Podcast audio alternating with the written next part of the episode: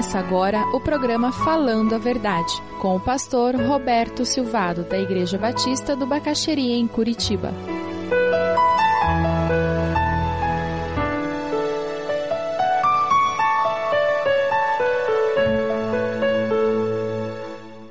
O início desse sermão diz que dois alemães que nunca tinham saído da colônia foram a Porto Alegre. Porto Alegre, para quem não sabe, é Porto Alegre. Foram visitar uma parenta que morava lá, a Mina.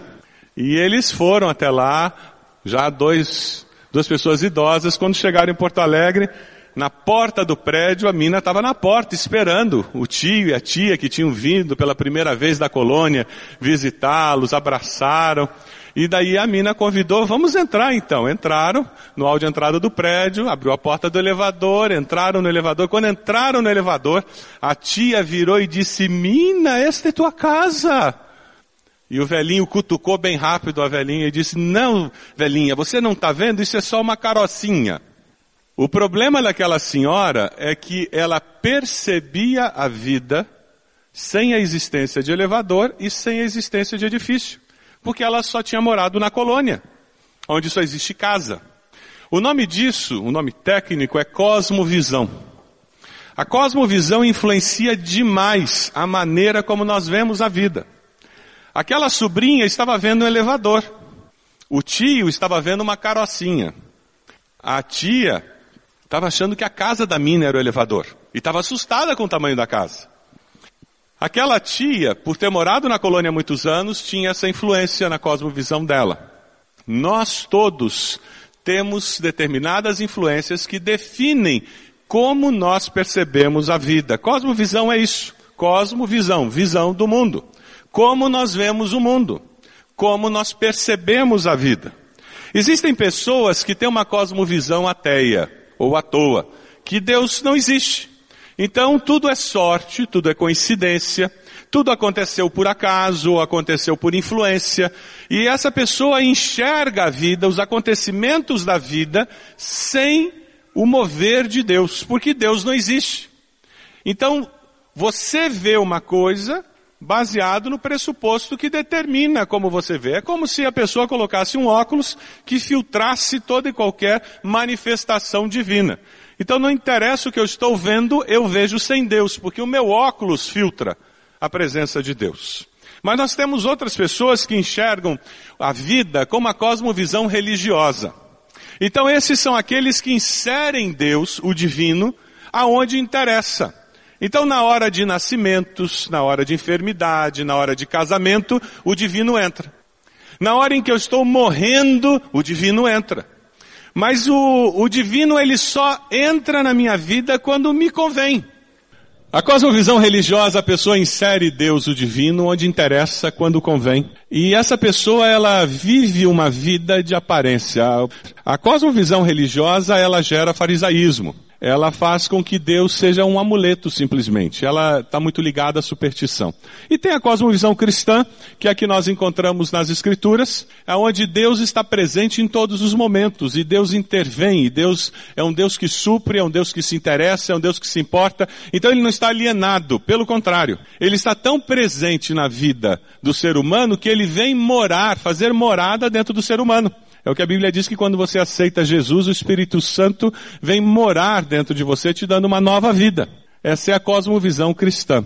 A nossa grande luta é porque nós somos influenciados por essas outras cosmovisões e nós muitas vezes nos convertemos já na vida adulta e vivemos anos enxergando a vida do outro jeito.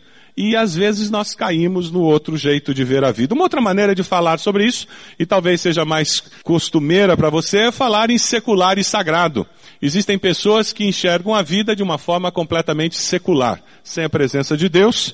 Outras pessoas separam e dizem o meu trabalho secular, o meu trabalho na igreja, religioso, sagrado. E outras pessoas conseguem já ter a cosmovisão cristã, onde tudo é sagrado. Ou seja, o trabalho que você faz de segunda a sexta é tão sagrado quanto esse momento que você tem de adoração a Deus. E é tão sagrado quanto você sentar na mesa para fazer uma refeição, é tão sagrado quanto você estudar para uma prova, e é tão sagrado quanto você estudar para ensinar uma lição de escola bíblica. O grande desafio nosso É ter uma cosmovisão cristã onde tudo é sagrado. Deus é o dono de tudo e está em toda parte. O primeiro item é que Deus é o Criador e por isso o dono de tudo. Para que eu tenha uma cosmovisão cristã, eu preciso ter dentro de mim essa convicção de que Deus é o Criador e o dono de todas as coisas. Você já comprou um imóvel? Qual é a primeira preocupação de quem compra um imóvel? Você acabou de assinar ali a opção de compra e venda, você deu dinheiro para a pessoa, você fechou o negócio. Qual é a primeira preocupação que você deve ter? Fazer o quê? Registrar o imóvel. Eu fiz assim, quando eu comprei esse apartamentinho aqui, nós compramos, a minha preocupação é ir o registro.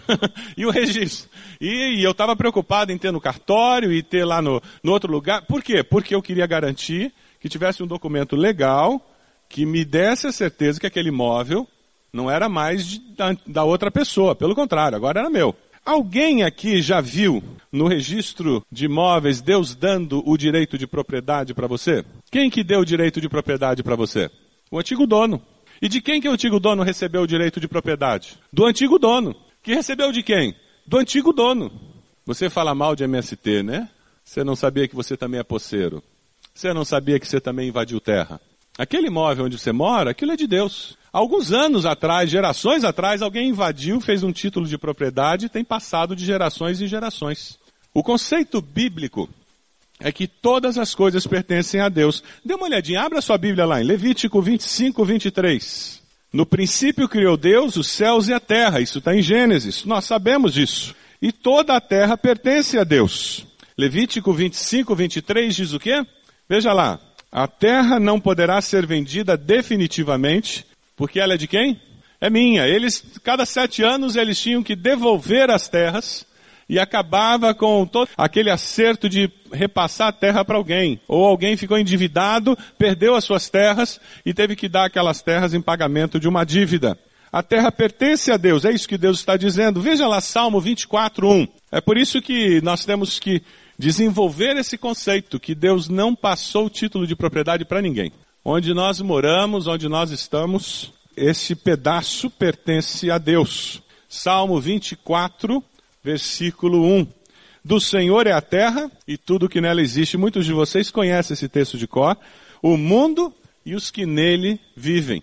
Então não é apenas a terra, mas tudo que existe no mundo. Abra sua Bíblia em Salmo 50, versículo 10. Salmos 50, 10. Não são apenas os bens materiais, mas todas as criaturas pertencem a Deus. Deus é o Criador de todas as coisas e Ele nunca abriu mão da sua criação. Esse conceito é muito importante. Deus nunca abriu mão daquilo que Ele criou. Pelo contrário, Ele continuou zelando por aquilo que Ele criou. Salmo 50, 10 a 12, nós lemos assim, pois todos os animais da floresta são meus, diz o Senhor, como são as cabeças de gado, aos milhares nas colinas, conheço todas as aves dos montes, cuido das criaturas do campo, se eu tivesse fome precisaria dizer a você, pois o mundo é meu e tudo que nele existe é meu. Deus é dono de todas as coisas, inclusive daquele dinheiro que você tem. Dê uma olhadinha lá, Ageu 2,8. Deus criou todas as coisas, Deus é dono de todas as coisas, e até aquelas coisas que o ser humano desenvolveu e criou, aquilo pertence a Deus. Tanto a prata quanto o ouro me pertencem, declara o Senhor dos Exércitos. E quando Deus faz essa afirmação, Ele está falando sobre o sistema monetário daqueles dias.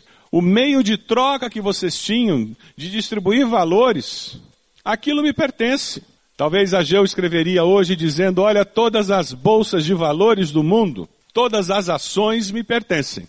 Não se iludam. Como discípulos de Cristo, é essencial que nós reconheçamos que tudo pertence a Deus. Você tem vivido assim? Na tua mente, na maneira como você vê os bens materiais que você tem, o dinheiro que você tem, a maneira como você vê as pessoas ao seu redor, a natureza quando você vai num parque, você enxerga Deus como dono de tudo isso? Se você deseja adquirir a mensagem que acabou de ouvir, ligue para 41-3363-0327. Mencione o título ou o dia da mensagem e envie um e-mail para vida@ibb.org.br.